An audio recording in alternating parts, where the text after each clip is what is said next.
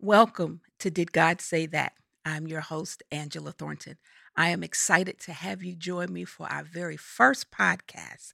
The purpose of our podcast is to make sure that we, you, me, all of us understand God's word, make it clear and relatable to you. We want to be like the four year old.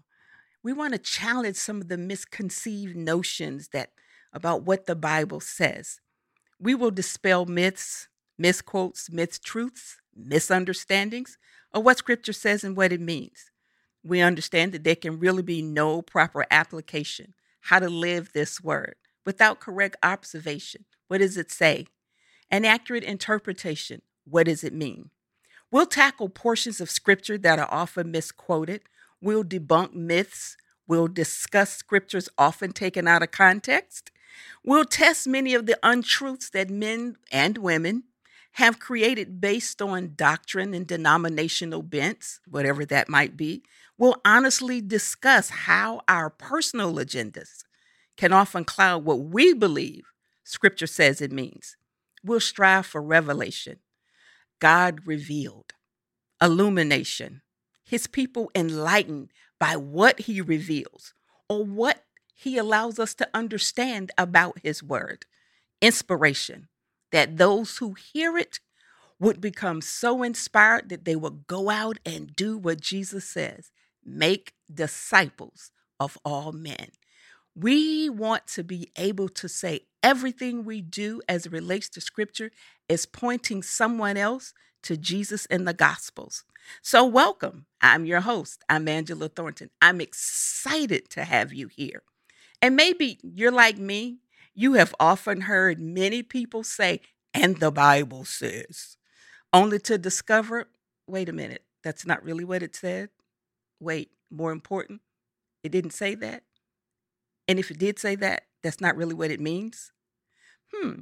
And so, after years and years of studying the inductive study method, I was down several years ago, bedridden for 12 weeks. And it was during that time that the Lord really showed me how to dig deep in His Word, how to study, how to look at references, how to look at other scriptures, and look at scripture in its totality, not just a single verse, because we can make a single verse say anything we wanted to say, but how to look at the verses above it and beneath the chapter above and beneath, how to look at the totality of scripture. What is it saying in the Old Testament? How is it pointing to the New Testament? Because remember, 2 Timothy 3:16 says, all scripture is breathed out by God, is profitable for what? Teaching, for reproof, correction, for training in righteousness. So that means we need to be trained. We need to understand that this word of God really is this word of God. It's God's word. And we need to learn how to study it in context. Yes, context is key, context is king. Why is that important? If you take it out of context, what you are left with, my friends, is a con. Sad but true. And so it's important that we study this word, that we study the passages, and we study scriptures in the context, that we understand the history behind it. Who was speaking? To whom were they speaking? Is this a book of history? Is this a book of poems? What exactly were the instructions? What were they to do or not to do? Who were they to do it with? Why? Where? How? What would happen if they did or didn't? All of that matters. And then we need to understand this while all of Scripture was written for us, it's not all written to us. And so we can't make something that was not written to us be what we want it to be because it fits the narrative that we want it to say. Because then that kind of means we've taken it out of context. And since we're not the author or the finisher, it's not ours to change. It's not our book, it's the Lord's book. And so it leads to error, it leads to misunderstanding. I mean, it leads to all kinds of things. Literal meaning, what does it say? Historical setting. What are the events of the story? To whom is it addressed? How is it understood? What was the grammar? The immediate sentence before or after. Because some things that Paul said, he literally says, I, Paul. He didn't say Jesus, he said, I, Paul. So we can't take what I, Paul said and make it Jesus said. Doesn't work that way.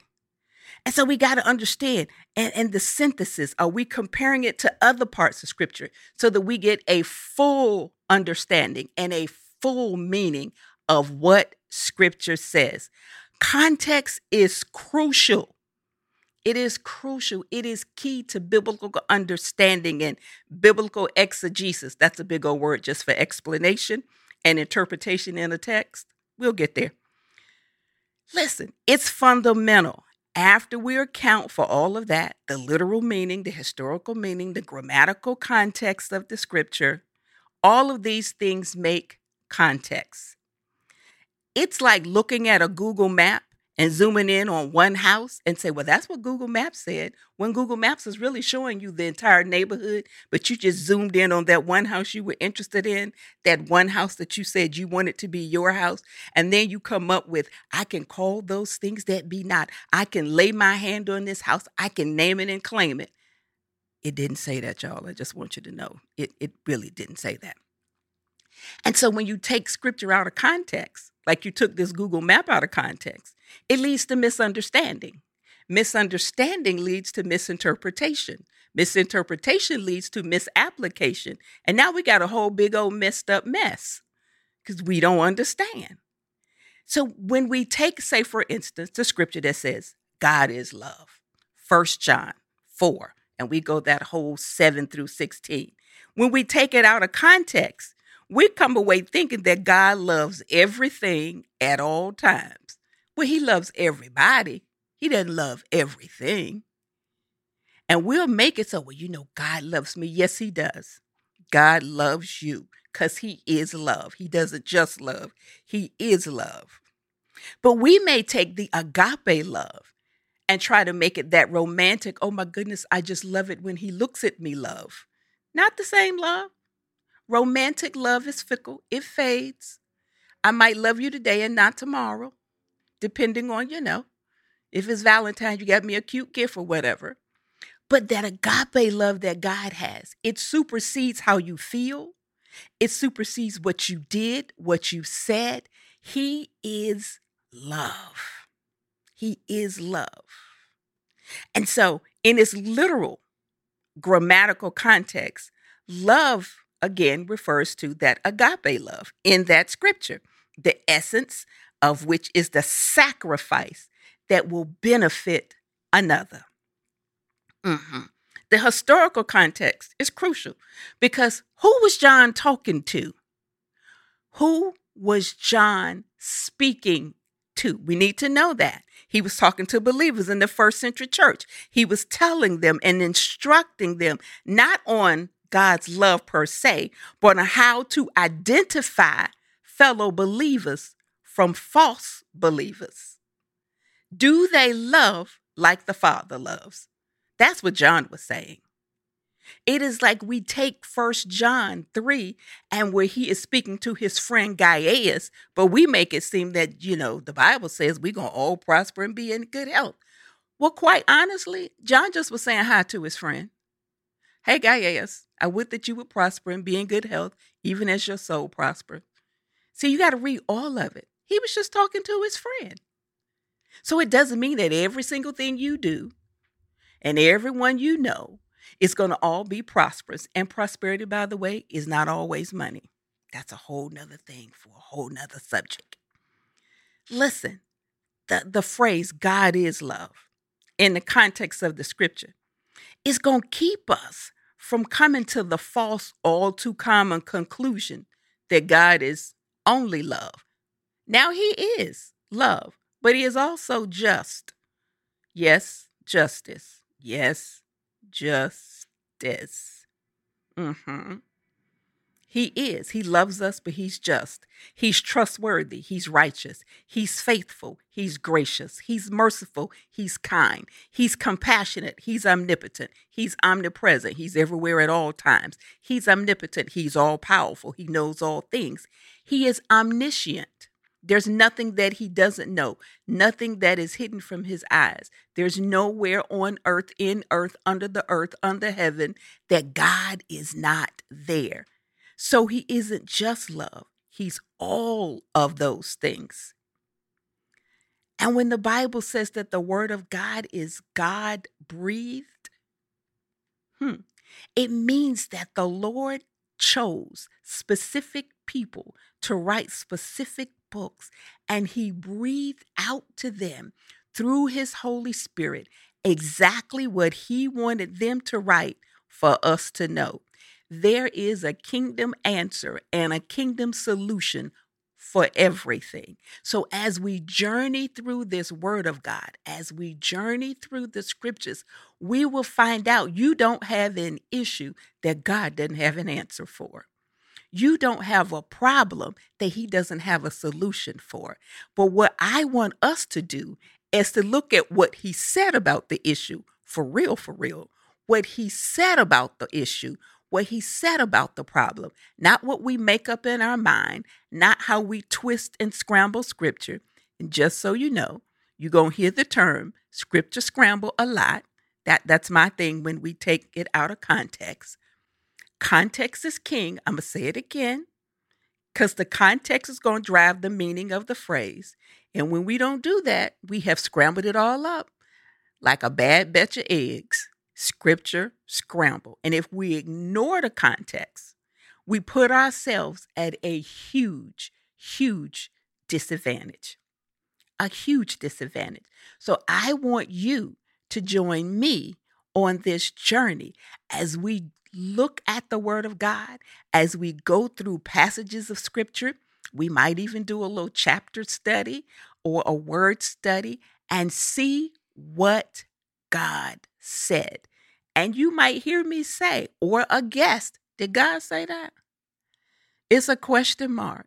Did he say that? And we might even challenge some things you believe, have believed, have heard, have thought, have wanted, and heaven help us all. We have all said some stuff that God really didn't say. But it sounds good. It makes us sound real deep too, and we like being deep. It makes us sound like we really know and we just wrong. And we say it with our whole chest wrong. Just loud, proud, and wrong. Mm-hmm. We're going to look at some some parts of scripture, some things where we've been led to believe that God is just sitting around with the hammer ready to just smack you one good time. Everything you do wrong, he is the bad dad. Here's a little secret. Doesn't matter what you do. You're never not his child. Just think of the prodigal son. Didn't matter how long he wallowed in the muck, didn't matter how long he was away from home, didn't matter what he did. He was still God's son. He was still his father's son. So if anybody wants you to say, well, you know, you're not the daughter of God, you're not the son of God. If you have heard women can't preach and teach, you literally say, did God say that? Where he said that? Show it to me. And then you remember this little verse? I will pour out my spirit on all flesh. See there, he said all. He didn't say male flesh. He said all flesh. Mm-hmm. See how we take things and we twist it just enough. My father used to say this it's five minutes worth of truth in every lie. That's how you believe it. So we twist the scripture just enough we put a little truth in it, we sprinkle a little truth in it, and then we slather on there the rest of what we wanted to say to fit what we want to do and how we choose to believe.